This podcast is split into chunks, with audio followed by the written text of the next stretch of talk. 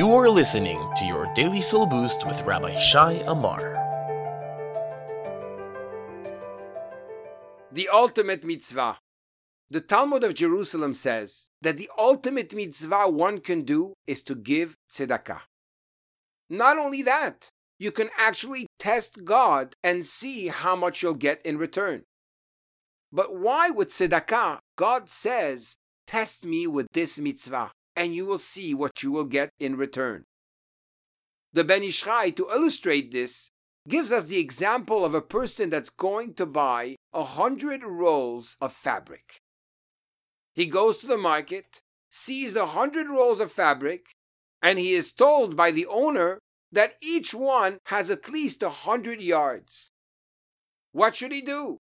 Should he start measuring each one of the rolls of fabric?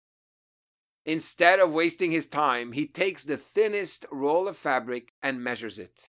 And he says, very simple, if this one is a hundred yards, for sure all the other ones, which are much thicker, will certainly be a hundred yards.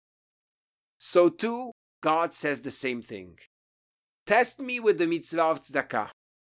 If you have a hundred dollars, give ten dollars.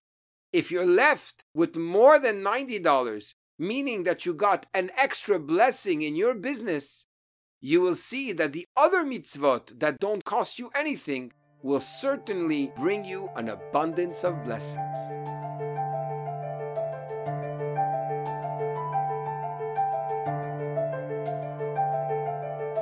To access more of Rabbi Amar's Soul Boost, make sure to visit www.soulboost.org.